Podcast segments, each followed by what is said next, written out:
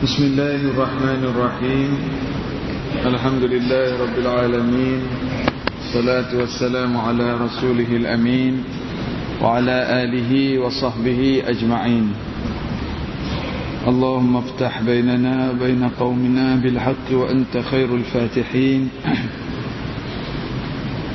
Ya Allah bukakanlah pintu hati-hati kami dan kaum kami. Sesungguhnya engkau maha berkuasa membuka pintu hati manusia. Amin ya Rabbal Alamin. Kita sambung ayat yang ke-69. Ayat 69 Surah Yusuf. Itu dah kan? 69 kan?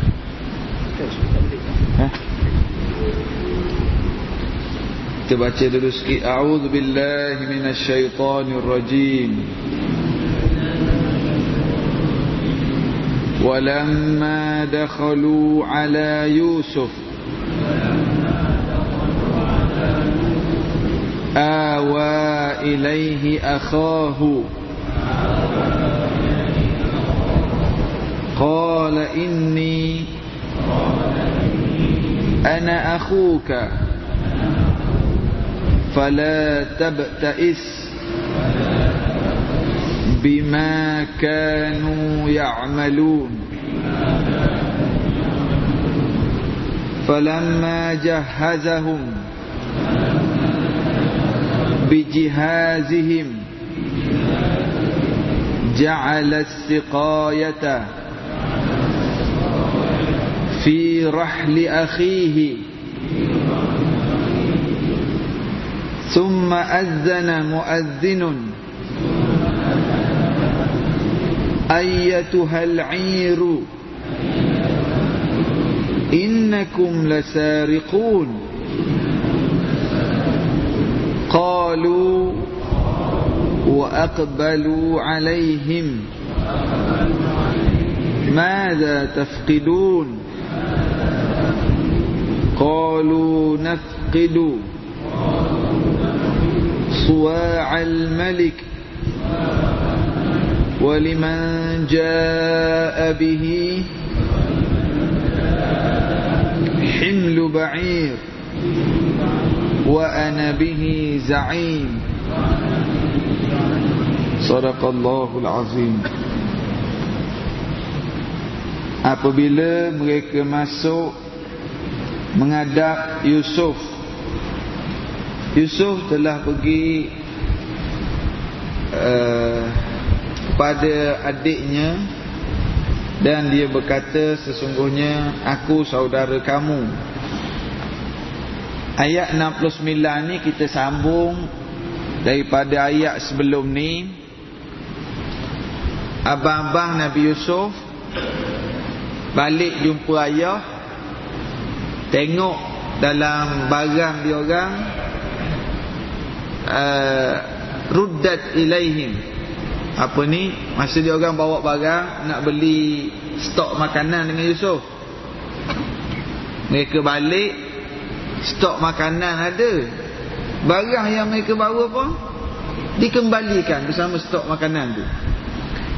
Dan diberitahu pada ayah Abang-abang Nabi Yusuf bagi tahu Nabi Yaakob kalau kita nak pergi lagi nak minta stok baru Menteri Mesir dah bagi syarat kena bawa adik yang seorang lagi. Adik yang seorang lagi tu yang seibu seayah dengan Nabi Yusuf. Yang abang-abang tadi tu uh, itu sebab apa? Kata nak kata abang-abang yang 10 orang ni dia kata ayah No, Menteri Mesir kata kalau nak datang beli stok baru kena bawa adik yang seorang. Kita pinjamlah nama nama Bunyamin. Bunyamin nama ni berdasarkan riwayat Israeliat tapi tak apalah kita pinjam nama tu.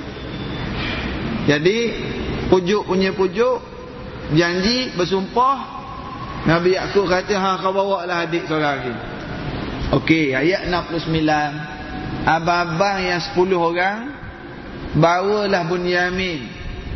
Pergi ngadak Nabi Yusuf menteri Mesir.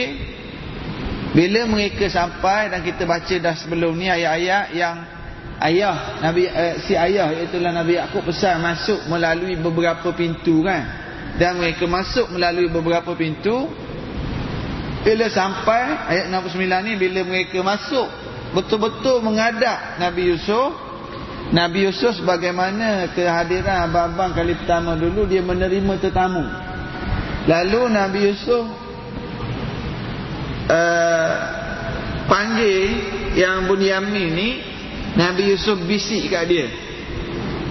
Awa ilaihi akhahu. Ada kata Dipanggil Bunyamin berdua Mana apa-apa yang 10 orang lagi tak dengar lah ha, Ataupun Ada riwayat kata Mereka ni diberi tempat dua, Duduk dua orang, dua orang, dua orang Berapa orang semua? Sebelas Jadi di, diberi bilik Dua orang, dua orang, dua orang Tinggal seorang je lah Kan?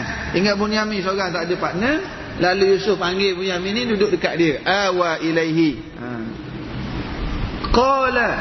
Lalu Nabi Yusuf berkata, "Inni akhuka." Hei, Bunyamin. Aku ni aku sebenarnya adalah Yusuf. Dulu ingat tak yang kena tolak dan telaga dulu? Yang abang-abang tu kata kena makan dek serigala. Inni ana akhuk. Sesungguhnya aku adalah saudara kamu, aku adalah Yusuf. Ini Nabi Yusuf bagi tahu pada Bunyamin seorang. Orang lain tak tahu. Fala tabta'is. Tabta'is mak maksud dia apa? Ki, Yuki. 69. Janganlah kamu berduka cita. Ha, fala tabta'is. Janganlah kamu berduka cita. Ada tafsiran juga janganlah kamu tiru perangai abang-abang kamu yang tak elok itu bima kanu ya'malun janganlah kamu tiru perangai tak elok ataupun wala tabtais jangan kamu berduka cita dengan apa yang dibuat oleh abang-abang dulu ha jadi ginilah nabi Yusuf kata Binyamin ni aku Yusuf ni ingat dulu yakih masa kita kecil-kecil dulu. Bayangkan masa ni umur jadi menteri dah. Yang kena tolak dalam telaga tu umur sekolah rendah. Umur sekolah rendah. Jumpa balik kat kapal lindungan. Ya. kes dulu kes lama dulu. Ha, jadi usuk panggil. Ha, ni. Masa ni mereka semua dah dewasa dah umur jadi menteri. Maknanya paling kurang umur 30-an ya 30-an 40-an lah walaupun tidak ada exact tahun tidak disebut dalam Quran ni umur berapa tapi kita faham lah ini umur dah dewasa lama dulu Wala tabta'ih janganlah kau kecewa dengan apa yang dibuat oleh abang-abang kita tu. Jadi perkara ini dirahsiakan. Boyamin rahsiakan. Yusuf pun bagi tahu kat Boyamin seorang je. Ini hebat Nabi Yusuf, dia tak gopoh. Dia tak gopoh, dia dia boleh kawal emosi dia. Falamma jahazahum bijihazihim. Jadi bila ambil order yang kedua, abang-abang ni nak beli bekalan makanan baru. Dia orang beli dengan apa? Dengan barang yang dah Nabi Yusuf bagi balik dulu masa first trip dulu. Jadi ni kali kedua mereka beli sekali lagi. Lalu sekarang Nabi Yusuf pun suruh budak-budak dia ni load lah load barang masuk barang dalam bekas-bekas dalam unta-unta abang-abang Nabi Yusuf ni. Ok masuk bijian masuk gandum. Ketika pekerja-pekerja Nabi Yusuf sedang memasukkan barang ke atas unta abang-abang Nabi Yusuf ni ja'ala siqayata fi rahli akhihi.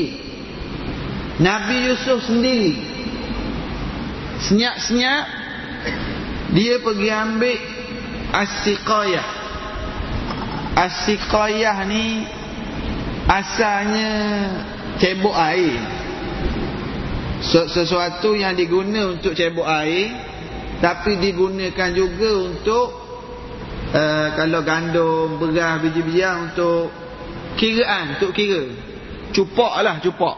Ha, macam cupak lah tapi sukatannya saiznya saiz cupak ke saiz kilo ke saiz gantang ke wallahu alam tapi kita boleh bayangkan asiqayah ini dia alat yang boleh guna untuk ambil air dan digunakan untuk uh, sukat biji-bijian, gandum, beras dan sebagainya. Tapi beras tak ada. Ni bukan beras. Ha, tu. Dia, dia tulis apa tu? Eh? Gayung. Dia tulis gayung. Gayung. Gayung tu terjemahan pada yang ambil air eh? Bejana ha, Siqayah. Siqayah ni sebab asal makna daripada saqa Saqa ni siram. Yang orang ambil untuk siram kan? Tapi digunakan Nanti diguna perkataan satu lagi Sua'ul malik. Ha, Gantang lah. Gantang kepunaan raja. Zaman tu dia tak timbang kilo lagi. Dia pakai sukat ambil. Kita bayangkan gantang lah. Jadi Bila pekerja Nabi Yusuf Sedang Letak barang atas unti abang-abang dia Nabi Yusuf sendiri pergi. Tanpa pengetahuan abang-abang Dan tanpa pengetahuan pekerja dia pun tak tahu. Nabi Yusuf pergi Pergi letak uh, Bekas tadi Di dalam Di atas unta kepunyaan Benyamin. Di atas unta dalam pek Barang yang kepunyaan Benyamin Lepas tu letak gandung-gandung Dan berjiang sekali. Ini Nabi Yusuf punya perancangan. Ha, dia letak dalam tu. Summa azana muazzinun kemudian bila gitu dia orang pun packing-packing barang semua. Ketika sedang packing barang pekerja-pekerja Nabi Yusuf cari. Selesai packing barang abang-abang Nabi Yusuf dan yang sebelah orang ni dah mula bergerak nak balik ke Palestin. Kiranya Okey, nak selesai dah packing. Okey, kita nak bergerak balik. Pekerja-pekerja Nabi Yusuf, dia cari. Suak, cari asiqayah tadi. Yang kita buat suka. Mana? Mana pergi, mana pergi. Cari punya cari, tak jumpa. Bila cari tak jumpa, azana muazzinun. Telah berteriak. Azan. Azana ni, kita kalau azan ni, bukan makna dia pergi Allah Akbar, Allah Akbar. Tidak azan ialah declare ataupun menyeru berteriak nak bagi tahu masuk waktu. Itu asal makna perkataan azan. Tapi dalam ayat ni azana muazzinun pekerja Nabi Yusuf yang cari bekas tadi tak jumpa dia pun berteriak ayyatuhal iru innakum lasariqun. Hey al-ir maknanya kafilah. Al-ir yang dimaksudkan ialah sebelah orang adik-beradik Nabi Yusuf. Hei, kamu ni pencuri. Terus tuduh. Pekerja-pekerja Nabi Yusuf terus tuduh. Hei, tunggu dulu. Kau orang ni pencuri. Sebab apa tuduh? Sebab ini adalah grup yang terakhir masa tu. Sebelum ni orang-orang yang datang beli makanan boleh suka ada. Kemudian masa suka barang abang-abang Nabi Yusuf masih ada. Selesai suka Cari tak ada dah Sebab itulah Pekerja Nabi Yusuf sangat confident bahawa inilah yang curi. Nak nak cari ke mana lagi? Tak ada dah. Ayyatuhal air, hey, tunggu dulu. Innakum lasariqun. Kau orang ni pencuri. Tak ada dah. Ha? Asiqayah tadi. Qalu. Lalu mereka pun berkata wa aqbalu alaihi. Mereka pun paling ke belakang terus menghadap kepada pekerja-pekerja Nabi Yusuf. Wa aqbalu alaihim. Nak menunjukkan bahawa abang-abang Nabi Yusuf ni sangat bersungguh. Ah apa? Kenapa kamu tuduh kami curi curi apa wa aqbalu ni dia orang begitu serius. Sebab mereka tahu mereka tak buat. Kalau kalau orang yang pencuri itu lain sikit. Ayat Quran ini memberi isyarat bahawa dengan penuh rasa tak bersalah. Ha, wa aqbalu mereka menghadap ke arah pekerja Nabi Yusuf tadi. Madza tafqidun? Hilang apa? Barang apa hilang? Barang apa hilang? Qalu nafqidu suwa'al malik. Lalu pekerja Nabi Yusuf berkata kami hilang. Ha, ni saya kata tadi dia guna perkataan suwa' suwa' tadi dia guna perkataan siqayah. Samalah kami kehilangan bekas bejana ataupun alat uh, sukat kepunyaan raja hilang. Waliman jaa bihi himlu ba'ir wa ana bihi za'im. Kata pekerja Nabi Yusuf ketua pekerja siapa waliman jaa bihi siapa boleh segah balik siapa yang jumpa akan diberi hadiah himlu ba'ir makanan semuatan seekor unta lagi. Ha, dia tahu tadi dia tuduh tuduh curi. Dalam masa yang sama pekerja Nabi Yusuf pun offer. Siapa dapat jumpa siapa dapat bagi kat saya akan diberi hadiah. Muatan seekor unta. Wa ana bihi za'im. Aku jamin. Aku jamin aku memang akan beri. Ini bukan kata-kata Nabi Yusuf. Ini kata-kata ketua pekerja tadi. Ha, aku akan beri hadiah. Tak apalah. Maknanya ada dua. Yang pertama dia tuduh korang ni pencuri. Yang kedua dia offer pula Siapa yang boleh serah balik.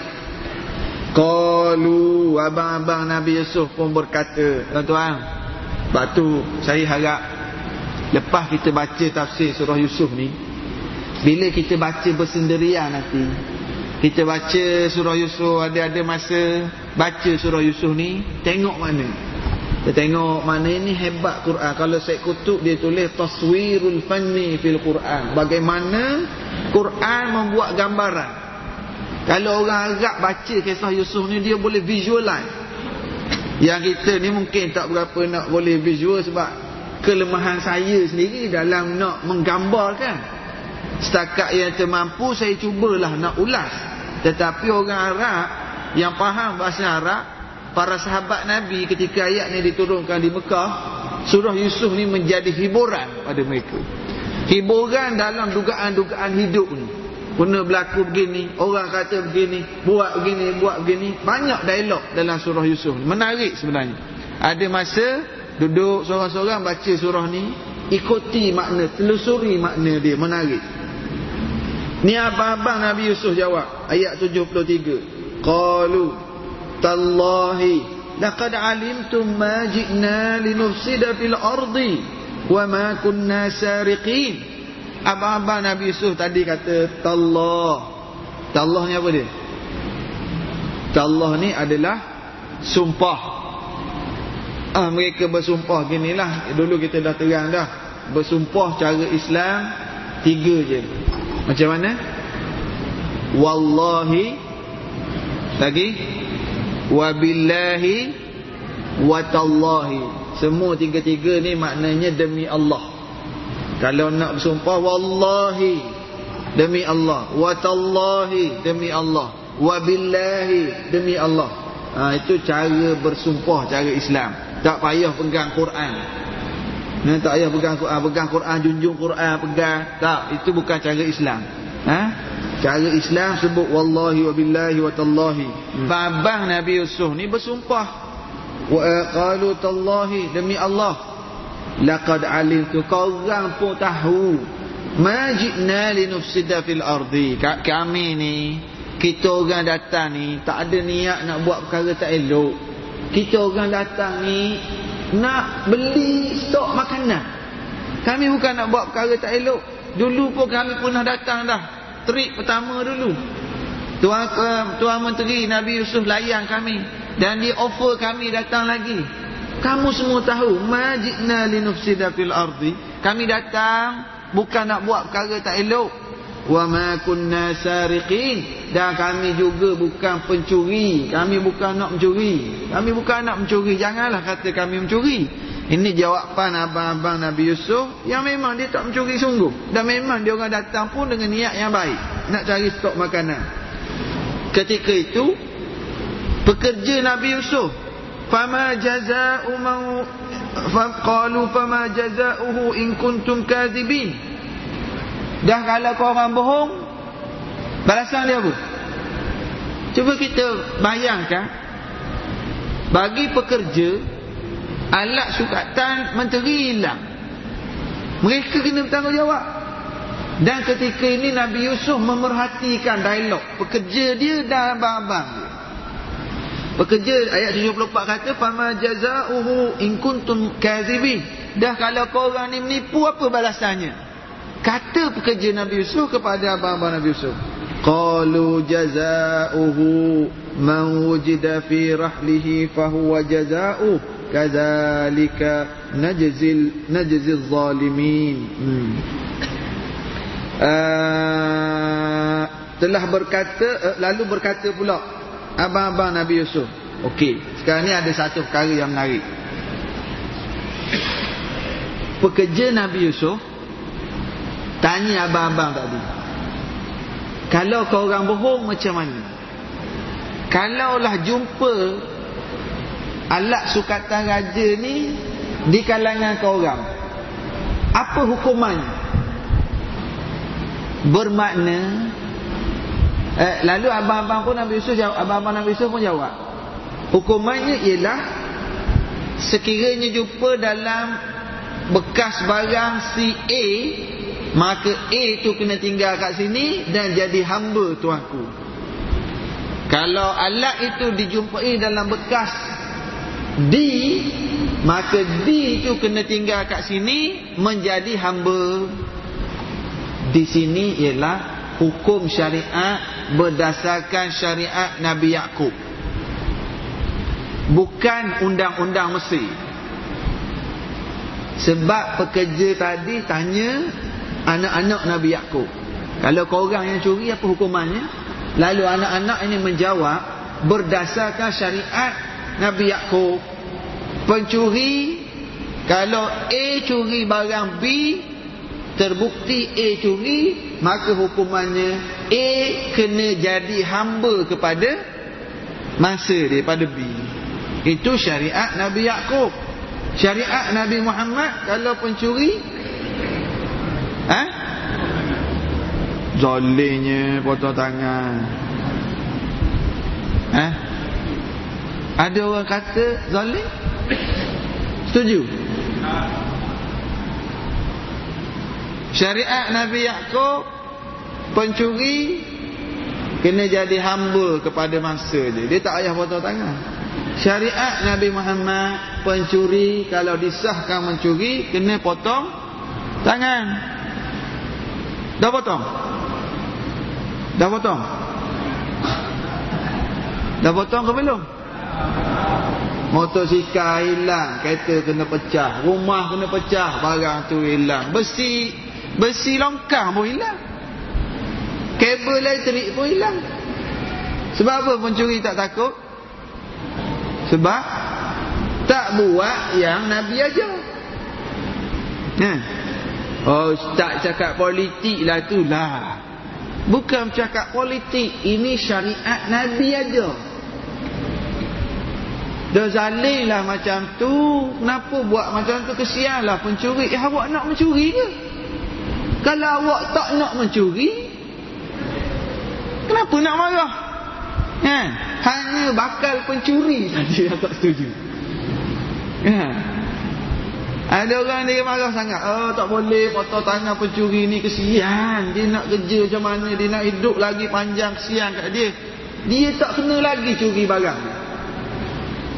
Ha? Duit simpan 2-3 tahun dapat beli motosikal. Anak masuk universiti. Motosikal hilang. Eh kalau aku jumpa aku nak bunuh orang. Nah. Islam kata jangan bunuh. Potong tangan. Tak jadi mangsa lagi. Ini yang diajar oleh Nabi. Ini yang diajar oleh Allah Subhanahu Wa Taala. Tak buat. Bila tak buat, itulah masalah kecurian yang begitu banyak hari ini berlaku. Itu banyak masalah kecurian.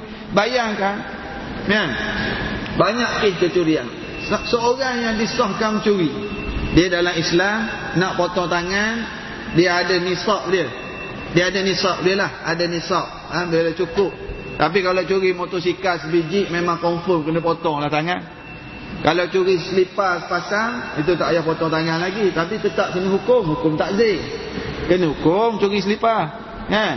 Ha, tapi kalau curi motosikal itu kena lah. Kena. Bayangkan lepas kita semayang Jumaat. Belakang tu ada orang kena potong tangan. Ada orang berani nak mencuri lagi kat kampung kita ni?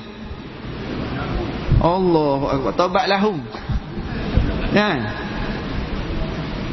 Orang kena potong Suami Ayah Balik cerita pada isteri Pada anak-anak perempuan Budak-budak tengok Semua takut Tenang itu Sekarang Baru tukar sport ring motor pun Hilang juga Ha, tak hilang yang depan, hilang belakang saja. Tak hilang belakang, hilang depan saja. Tak berita pun hilang. Hmm. Ha. Allahu Akbar. Lagi hebat. Lagi hebat. Bateri kereta yang dah yang tak ada bateri dah tertukar bateri baru, bateri lama tu letak depan rumah. Kena curi juga. Allahu akbar. Pencuri tak takut. Syariat Nabi Yakub pencuri disahkan mencuri kena jadi hamba kepada mangsa. Syariat Nabi Muhammad pencuri disahkan mencuri potong tangan. Kan? Potong tangan. Yang kata zalim sah dia ada niat nak mencuri. kan? Sebab dia simpati. Hmm. Allahu akbar. Nah, jadi sekarang ni pekerja Nabi Yusuf tanya abang-abang Nabi Yusuf. Jawapan abang-abang Nabi Yusuf berdasarkan syariat Nabi Yaqub alaihi salam. Qalu jaza ayat 75. Qalu jazaohu man wujida fi rahlihi fa huwa jazaohu kadzalika najzi zalimin. Begitulah kami hukum orang-orang yang zalim yang mencuri ni. Bila duk berbincang abang-abang Nabi Yusuf dengan pekerjanya duk bincang tentang hukuman tadi Nabi Yusuf sendiri yang pergi cek yang pergi cek unta abang-abang dia fabada'a bi'awiyatihim qabla wi'a'i akhih Nabi Yusuf cerdik cerdik Nabi Yusuf dia tahu dah sukat tu ada dalam atas unta Bunyamin tapi bila Nabi Yusuf pergi cek Pergi cek barang tu buka beg, buka bekas apa semua. Nabi Yusuf pergi cek yang abang-abang yang lain dulu. Abang yang sulung. Lepas tu yang nombor dua. Yang nombor tiga. Dia pergi cek yang lain dulu. Last sekali. Barulah dia. Qabla wi'a'i akhi. Last sekali. Barulah dia pergi cek barang yang. Unta kepunyaan. Bunyamin. Cerdik Nabi Yusuf. Kalau lah Nabi Yusuf ni di rock direct dia bagi unta punya ni nampak sangat. Ya. Nak menipu biarlah logik sikit kalau orang menipu. Nabi Yusuf tak menipu. Nabi Yusuf tak tipu, kan? Eh, Nabi Yusuf tak tipu. Jadi nak bagi tahunya cerdik Nabi Yusuf. Dia tak tipu tetapi suatu takhtit, satu perancangan nak perkenalkan abang-abang dia abang-abang dia nanti insah sungguh. Ha, dia punya perancangan. Cerdik Nabi Yusuf ni. Ni tidak nak tuduh orang kat buat kerja kat hotel ni. Hotel tak ada lagi. Lepas tu duduk pikul tilang tu, pikul tilang ni. Ha. Nabi Yusuf cerdik. Dia tak terus pergi kepada uh, kepada unta Bunyamin, dia pergi yang lain dulu. Cek yang ni tak ada. Abang dia kata, aku kata dah, aku tak curi. Pergi yang kedua, tak ada. Ha, memang tak curi. Pergi yang ketiga, tak curi. Ha, ini taktik Nabi Yusuf. Masa dia buka tu, dia cek sungguh-sungguh nampak kesungguhan abang-abang Nabi Yusuf ni nampak Nabi Yusuf sungguh cek tak ada tak ada tak ada summa istakhrajaha min wi'a'i akhi. Lalu lah sekali dia pergi dekat unta Bunyamin buka-buka ha ni ada. Kadzalika kidna li Yusuf. Demikianlah perancangan Allah. Kidna li Yusuf. Allah kada yakudu. Allah macam merancang. Allah mengilhamkan Nabi Yusuf supaya buat begini. Maknanya dengan pertolongan Allah Subhanahu wa taala, dengan ilham dari Allah, kadzalika kidna li Yusuf. Ini juga adalah taktik ataupun penyusunan dari Allah. Ma kana liyakhudha akhahu fi dinil malik illa an yasha Allah. Nabi Yusuf tidak menjatuhkan hukuman pada Bunyamin berdasarkan dinil malik agama raja Mesir agama di sini dengan maksud undang-undang Mesir maksudnya maknanya Nabi Yusuf bila dia dilantik dia memutuskan hukum dengan syariat Nabi Yakub.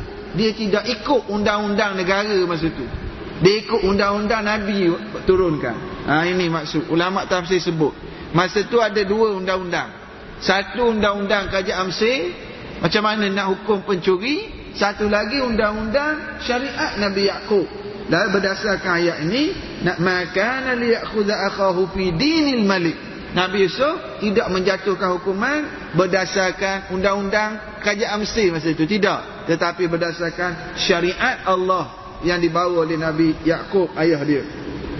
Narfa'u darajatin man nasha' Allah Ta'ala mengangkat darjat Nabi Yusuf ketika itu menjadi decision maker menjadi pemutus Nabi Yusuf yang putuskan hukum tak ada orang boleh ganggu. Sebab dia telah diberi kuasa mutlak. Tengok dapat kuasa laksana syariat Allah. Nabi Yusuf bukan nak kuasa gila kuasa semata-mata nak kuasa tidak. Tetapi bila ada kuasa raja dah beri kuasa penuh dia boleh memutuskan hukum berdasarkan syariat Allah. Tu je tujuan. Tu je tujuan nak kuasa tu. Dan Allah dah angkat darjat walaupun Allah angkat darjat Nabi Yusuf walaupun Yusuf ni hebat tenang Allah Taala ingatkan kita wa fawqa kulli dhi ilmin alim. Ingat walaupun Yusuf ni bijak cerdik wa fawqa kulli dhi ilmin alim.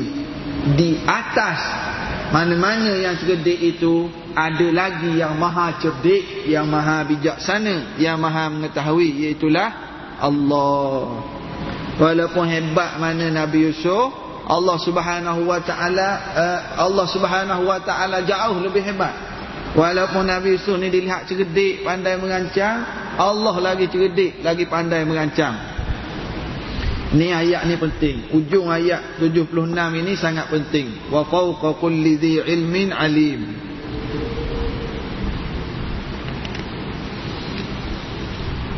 Mana-mana orang cerdik Orang yang rasa diri dia cerdik Yang rasa diri dia pandai Kena ingat ayat ni. Supaya kita tak jadi sombong. Supaya kita tak jadi rasa syok sendiri. Akulah paling bijak. Akulah pandai buat ni. Ada orang dia pandai bidang IT Ada orang dia pandai ilmu agama Ada orang dia pandai berniaga Ada orang dia pandai Diberi kelebihan tertentu Ingat Wa fawqa kulli di ilmi alim di atas segala ni yang pandai-pandai ni Allah yang maha mengetahui ha. walaupun Yusuf ni cerdik Yusuf ni pandai Yusuf ni tenang Allah lagi hebat dan kadang kita ni nak ni musim ramai orang duk mengampu manusia zaman sekarang puji manusia lebih pada Tuhan Ya, puji manusia ni bijak, manusia ni boleh bagi duit, manusia ni boleh buat itu, buat ni. Tak apa, tak salah kita puji. Tapi jangan melampau sangat. Hatta Nabi Muhammad pun kita tak boleh puji sampai peringkat Tuhan. Kan? Tak boleh. Nak mengampunkan dosa. Nabi Muhammad tak boleh mengampunkan dosa. Bukan saya kata jangan puji Nabi. Kita sayang Nabi. Kita selawat pada Nabi. Kita ikut sunnah Nabi. Tapi jangan rasa Nabi yang mengampunkan dosa. Yang mengampunkan dosa siapa? Allah. Yang memberi rezeki siapa? Allah. Bukan Nabi yang memberi rezeki. Dah kalau Nabi tak boleh kita rasa Nabi tu yang beri rezeki Menteri apa tak sangat eh? Ketua kampung apa tak sangat eh? CEO pejabat apa tak sangat eh?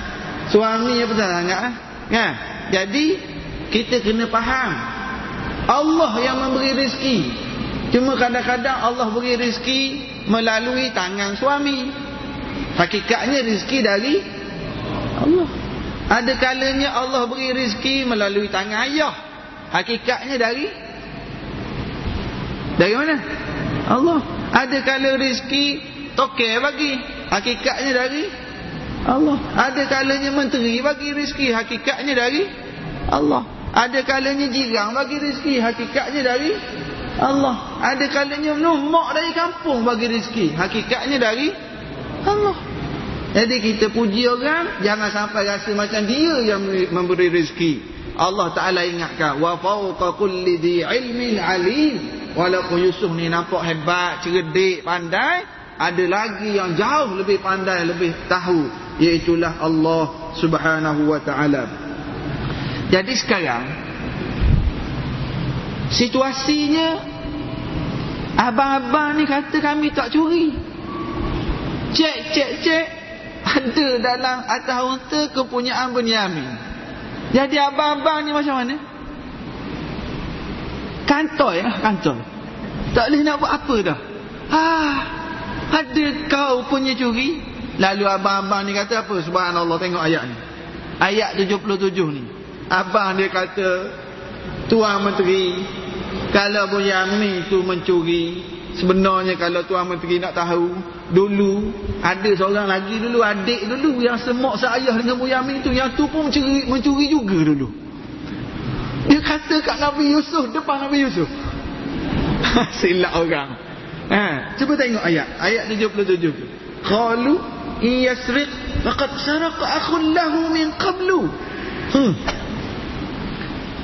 Tuan menteri tu budak ni ni kalau dia mencuri. Dulu akhun lahu. Dulu ada seorang lagi adik kami yang semok dengan saya dia dulu mencuri juga. Fa asarraha yusuf fi nafsihi wa lam yubdiha lahum. Qala antum syarrum makana. Nabi Yusuf pun kata dalam hati, korang ni lebih jahat sebenarnya. Tapi Nabi Yusuf fa'asarraha, dia kata dalam hati dia. Nabi Yusuf boleh kontrol perasaan lagi. Nak marah, dah lah. Dia orang buat khianat kat Yusuf. Tuduh lagi pada Yusuf. Okey, dalam masalah ni, ada dua tafsiran ulama. Ada setengah ulama yang cuba men men mencari. Eh betul ke dulu Yusuf pernah mencuri? Masa zaman kecil-kecil dulu pernah ke Yusuf mencuri?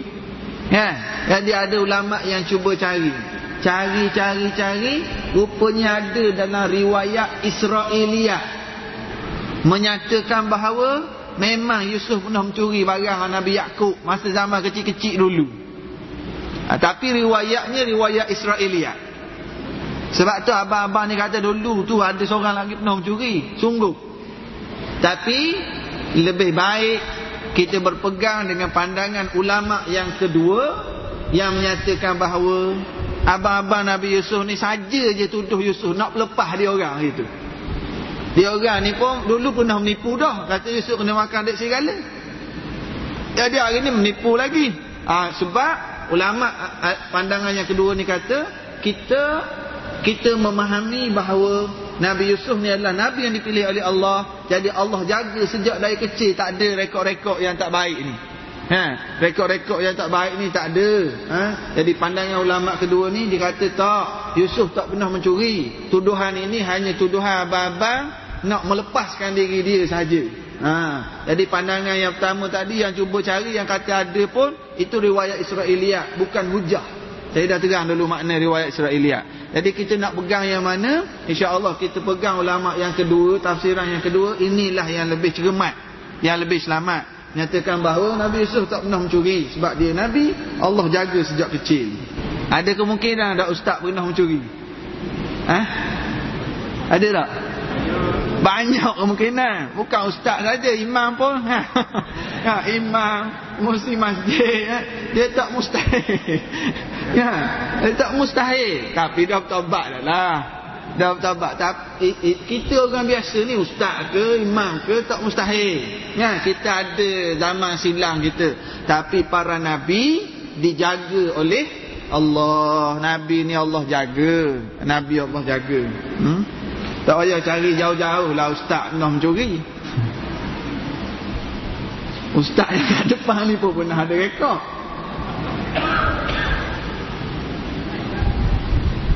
Saya masa zaman sekolah rendah dulu. saya ada pergi ke kedai beli gula-gula. 10 sen 2 biji. 20 sen lima. Jadi saya bayar 20 sen saya ambil 8 biji. Bukan sekali kerak juga tu. Jadi dah balik sekolah kan ramai-ramai eh? Jadi kita ambil gula-gula tu banyak pakcik 2 sen eh? uh, mana kita pakcik tu tengok ha, ha, bagi saya punya ijtihad masa tu halal lah dah dianggap kan dan dia pun takkan nak kira satu-satu dah ramai uh, pakcik 2 sen ha, ha, halal lah bagi kita masa halal kan jadi bila duk baca hadis Nabi, baca ayat Quran, tafsir duk belajar macam ni jadi kita pun rasa tak sedar hatilah. Saya saya balik dengan tu. Saya cari balik kedai. Saya cari balik kedai. Tapi masalahnya bila pergi tapak kedai tu bang, rumah tu pun tak ada dah dijual dah dah habis bangunan lain dah sekarang. Allah aku nak cari mana sebab niat saya nak settle, nak pergi bayar balik. Dah bangun rumah tu pun tak ada macam. Ya Allah, aku nak settle balik ni. Dia makan gula-gula orang. Bukan sekali dua. Nak kata tiap-tiap hari tu, boleh lah juga. Tapi kerak lah. Jadi, Alhamdulillah, Satu petang tu Saya Singgah semayang asar kat satu masjid. Turun tangga masjid tu Terserempak dengan pakcik tu. Kata Assalamualaikum pakcik Dia pun Waalaikumsalam. Ustaz. Allah panggil ustaz. Kita nak mengaku curi gula-gula Dia ni penuh mulut panggil ustaz. Uh, Pakcik kenal lagi ke saya? Oh, dulu selalu datang kedai Alhamdulillah Dah jadi ustaz. Dia asyik sebut ustaz, ustaz. Kita ni nak mengaku tidak Mengaku tidak. Dah ustaz kan Lepas tu Sembang lah sembang Duk mikir ni mengaku tidak Mengaku tidak. Tapi kita ice breaking dulu. Ha. Makcik apa khabar? Sekarang tinggal kat mana? Berniaga lagi ke tidak? Lelaki duk mikir Aku nak mengaku tidak? Dia asyik panggil ustaz Ustaz ustaz. Dah ustaz masuk TV sekarang. Saya duk mikir Tapi masa tu dah tak Mari terfikir Kalau tak mengaku Tak selesai hari ni Allah bagi bertemu. Silap suruh tangga masjid Saya accident ke Dia accident mati Tak settle Allah bagi juga dah ni Kuatkan semangat. Bismillah lah. Pakcik saya nak bagi tahu satu perkara ni. Apa dia ustaz? saya dulu masa zaman datang kedai dulu saya selalu ambil gula-gula lebih. Nak bayar balik. Masa tetang tebal muka tak tahu lah ha? saya nak bayar balik. Ni saya bayar lebih sikit pun tak apa. Zaman budak-budak eh ustaz itu zaman budak-budak ustaz tak apa tak apa jangan fikir sangat yang begitu tak saya nak bayar balik lagi. Tak apa saya bayar lebih sikit pun tak apa dulu. Eh jangan jangan halal dah halal dah halal. Kita kira halal. Saya kata betul ke ni pak saya nak bayar ni? Tak apa ustaz, itu zaman budak-budak kita kira halal, tak payah fikirlah. Betul ke ni? Betul halal kata. Saya kata pak cik, kalau saya tahu macam ni saya ambil banyak lagi dulu. Allah akbar. Masya Allah. Tapi subhanallah Turun je tangga masjid tu Kita bawa kereta balik ni.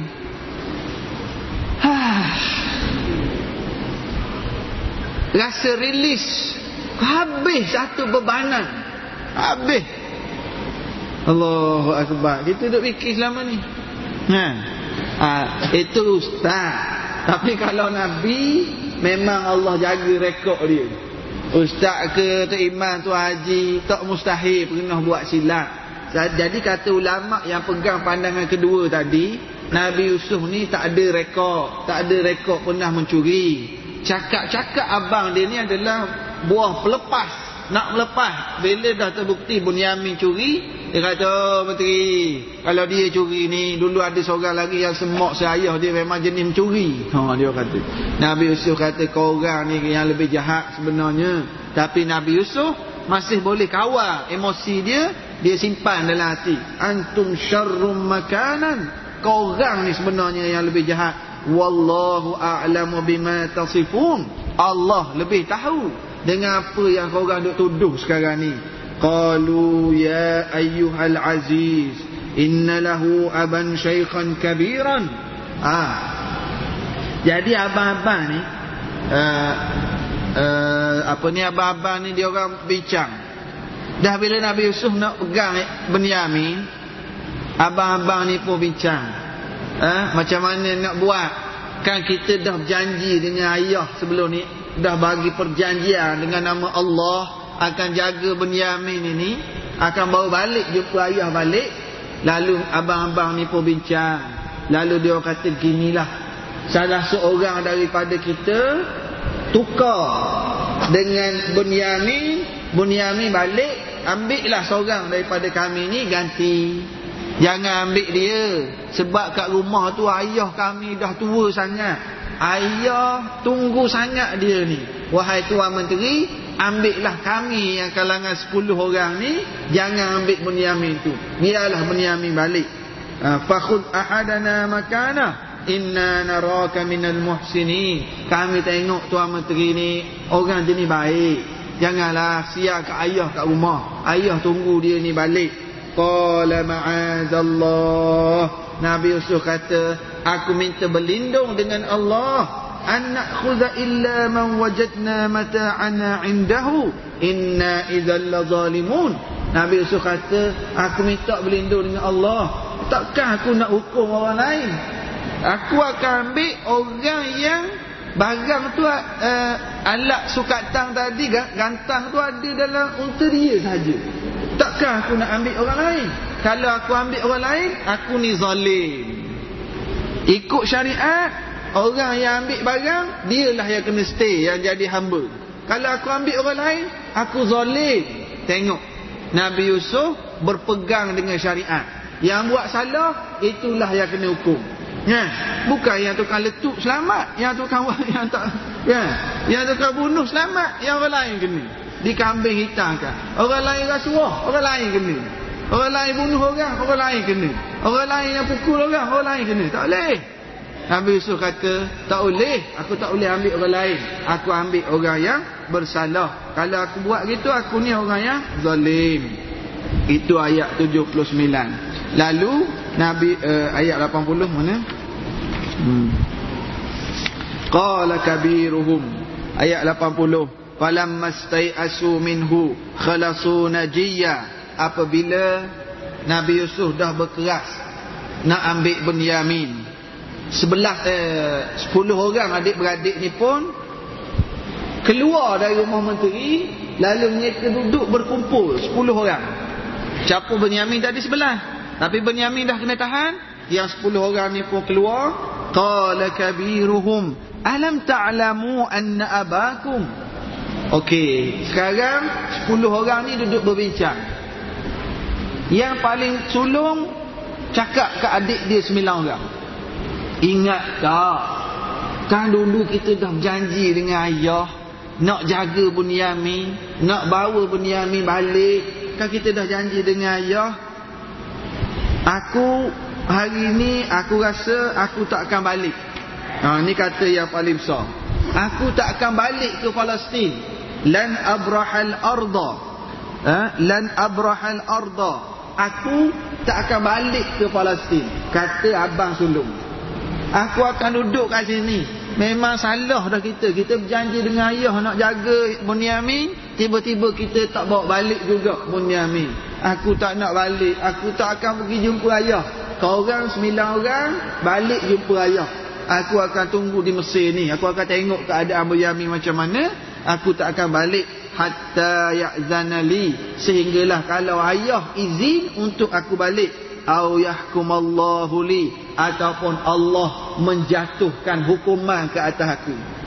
Lama tafsir menyebut abang sulung ni yang jenis berfikir sikit.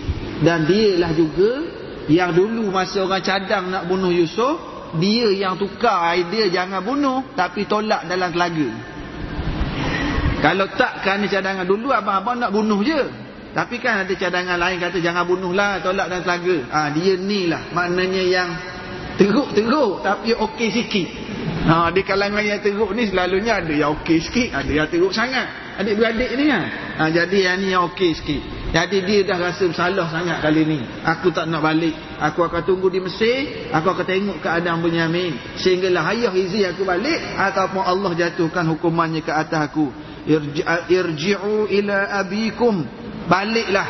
Sembilan orang baliklah pergi jumpa ayah. Faqulu ya abana. Dan kau orang sembilan orang ni bagi tahulah ke ayah bahawa Bunyamin telah mencuri. Dan dan kami wa ma syahidna illa bima alimna. Dan kami sendiri sembilan orang kami tengok sendiri memang gantang itu penyuka itu dijumpai atas unta kepunyaan Bunyamin sendiri. Kau orang sembilan orang baliklah beritahu ayah. Dan kalau uh, Dan ya Wa ma kunna lil ghaibi hafizin. Sama ada Bunyamin curi sungguh ke Tidak ke Sabotaj ke Konspirasi ke Itu perkara gaib Yang kami tak tahu. Orang sembilan orang balik je lah cerita apa yang berlaku. Ayah kalau ayah tak percaya juga was'alil qaryatallati kunna fiha kalau ayah tak percaya juga, ayah boleh tanya penduduk tempat Mesir tu, kampung negeri Mesir tempat berlaku ni, dia orang tahu cerita. Ataupun ayah tanyalah juga kafilah-kafilah yang berurusan dengan menteri Mesir itu wa inna lasadiqun. Kau orang bagi kau orang sembilan orang bagi tahu ayah wa inna lasadiqun. Sungguh kami ni sungguh kami bercakap benar. Ha, ayat dia berbeza sikit. Wa inna lasadiqun wa inna lasadiqun kau orang sembilan orang bagi tahu ayah sungguh kami bercakap benar ini ayat dia kalau ingat lagi dulu ayat masa lepas bawa balik baju Yusuf yang ada darah serigala. Masa bawa balik baju Yusuf ada darah serigala. Dia tak kata inna la sadiqu sungguh kami benar. Dia tak kata gitu. Dia bawa balik baju ada darah dia kata ayah. Kalau kami bercakap benar pun ayah tak percaya. Itu ayat dulu. Ayat sekarang ayah memang kami cakap benar. Kalau diperhatikan kalimah Quran berbeza. Uh, sekarang dia kata inna lasadiqun. Kami bercakap benar. Kalau dulu dia kata kalau kami bercakap benar pun ayah tak percaya. Ah, lain sikit lafaz dia. Dari segi makna lah. Nah, ini disebut dalam perkara ini. Lalu bila dia jumpa ayah. Ha? Bila dia cerita ke ayah sedemikian. Ayat 83. Ayat 83. Nabi Yakub kata apa bila anak-anak dia sekarang ni anak dah berpecah anak-anak berpecah pada berapa grup berapa eh tiga sembilan orang balik jumpa Nabi Yakub yang sulung tadi duduk berlega kat Mesir Yusuf dan Benyamin sekali. Eh? mereka dah terpecah. Dan sebenarnya inilah susunan Allah. Walaupun adik-beradik ini terpisah Yang di sini, yang di sini Inilah susunan Allah. Bahawa tak lama lagi Mereka akan kembali bertahu Jejak kasih balik lepas ni. Nah, Inilah susunan Allah. Bila balik cerita pada ayah apa yang berlaku. Berjami ayah Dia curi. Jumpa barang tu memang atas unta dia Apa jawab Nabi Yaakob? Ayat 83 Bal sawalat lakum anfusukum. Kau orang ni ini adalah kau orang buat tak elok pula nafsu kau orang ni dah ajak kau ajar kau orang ni buat sesuatu juga kepada Bunyamin fasabrun ingat lagi ayat dulu? Tak ingat dah? Ni kena berdiri tak kursi ingat tak dulu masa abang-abang balik cerita Yusuf dah kena makan dek segala apa jawab Nabi Yaakob? Ayat yang sama. Kalau nak rujuk ayat 18. Kalau kita cek ayat 18 dulu sama dengan ayat ni. Qala bal sawwalat lakum anfusukum amra fasabrun jamil. Nabi aku kata kau orang ni ikut nafsu buat khianat pada Bunyamin pula. Fasabrun jamil. Sabar itu indah. Dulu kita baca ramai-ramai dulu. Cuba sebut sekali. Fasabrun jamil. Sekali lagi semangat sikit kak. Fasabrun jamil sabar itu indah bagi seorang ayah yang dah ter, yang terpisah dengan anak yang dia sayang. Anak-anak buat perangai. Fasabrun jami sabar itu indah. Seorang ayah yang tak mampu dah nak layan kerenah anak dia. Banyak sangat dah kes. Besar panggil balai pun panggil. Kan? Banyak sangat dah kes fasabrun jamil kata Nabi Yaakob. Sabar itu indah. Asallahu an ya'tiyana bihim jami'a. Ah ni menarik. Nabi Yakub kata moga-moga Allah akan bawa semua mereka kita jumpa berkumpul balik. Semua mereka.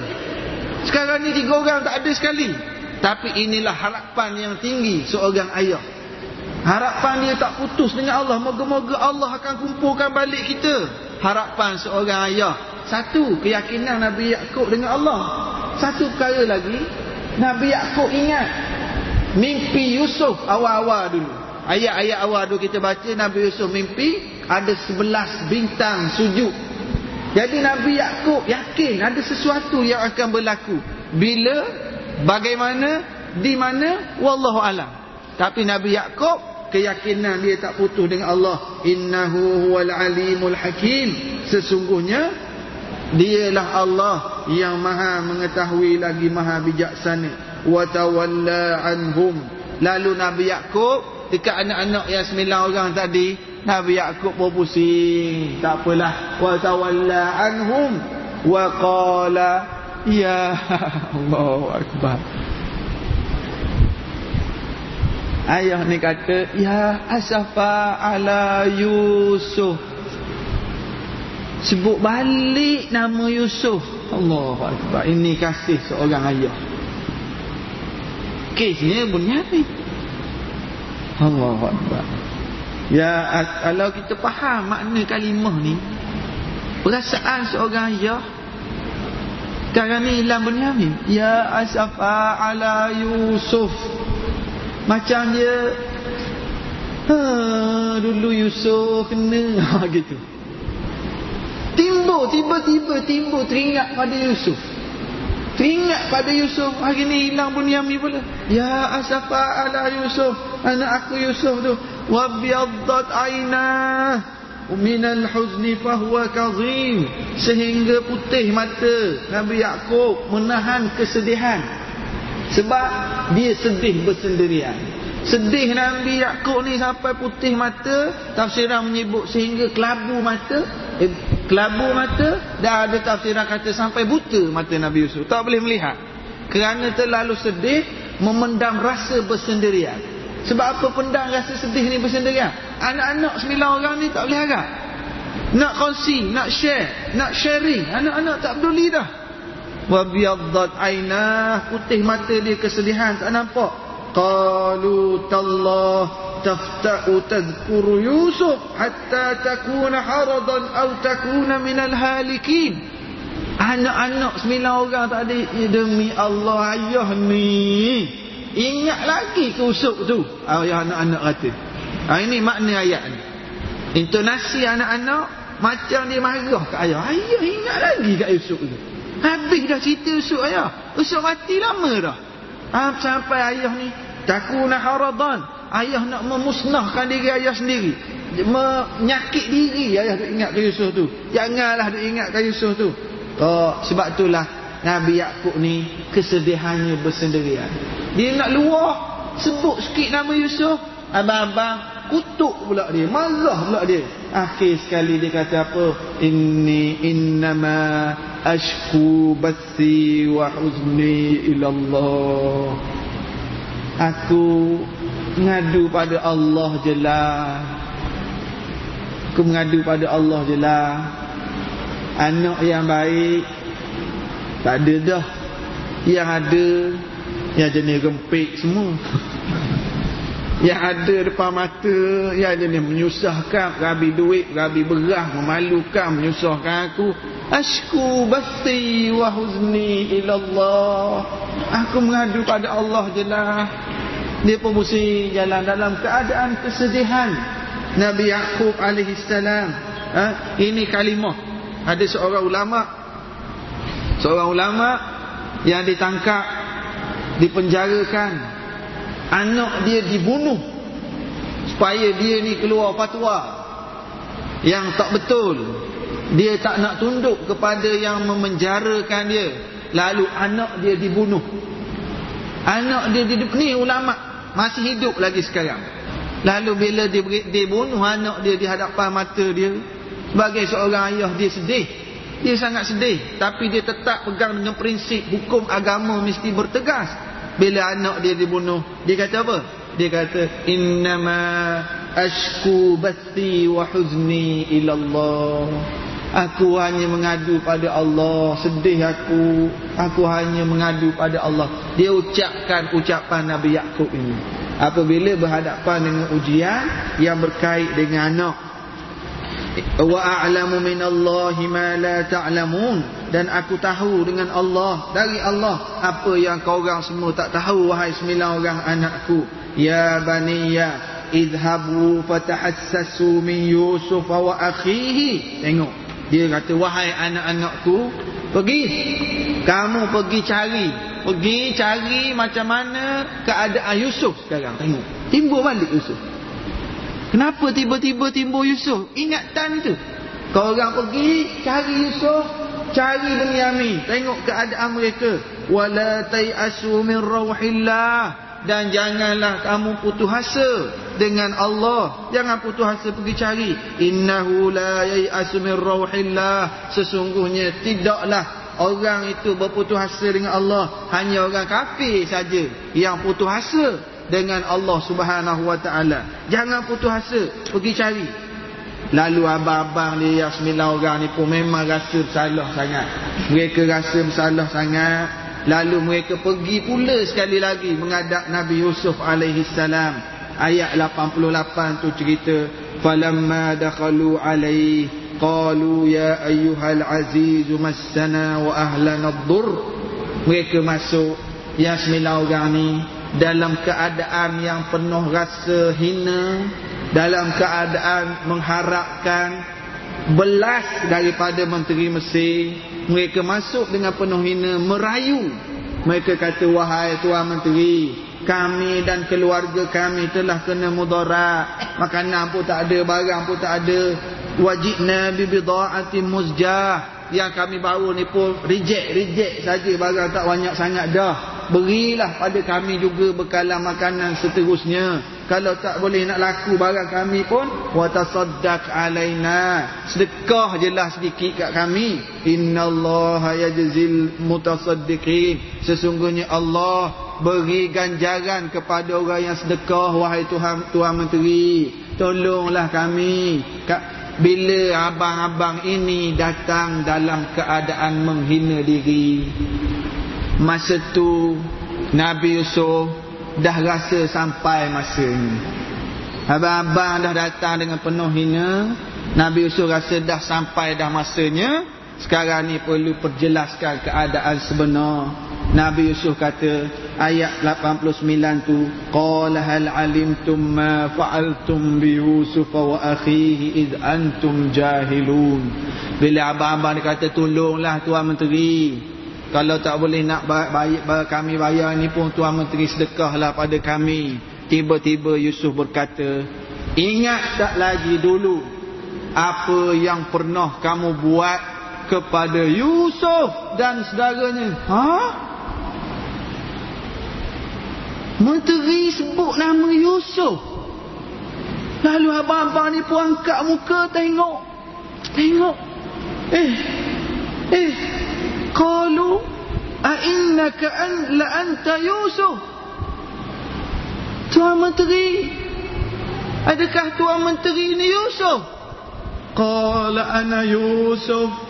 Ya akulah Yusuf Kata Nabi Yusuf alaihi salam kepada abang-abangnya Masya Allah. Wahada akhi Dan ini saudaraku Kita berhenti dulu malam ni. InsyaAllah kita sambung Sebab perkara yang akan seterusnya banyak pengajaran lagi. Kita sambung kuliah kita akan datang. Setelah Nabi Yusuf menjelaskan siapa dirinya yang sebenar InsyaAllah kita sambung awal bulan April nanti. Wallahu'alam Assalamualaikum warahmatullahi wabarakatuh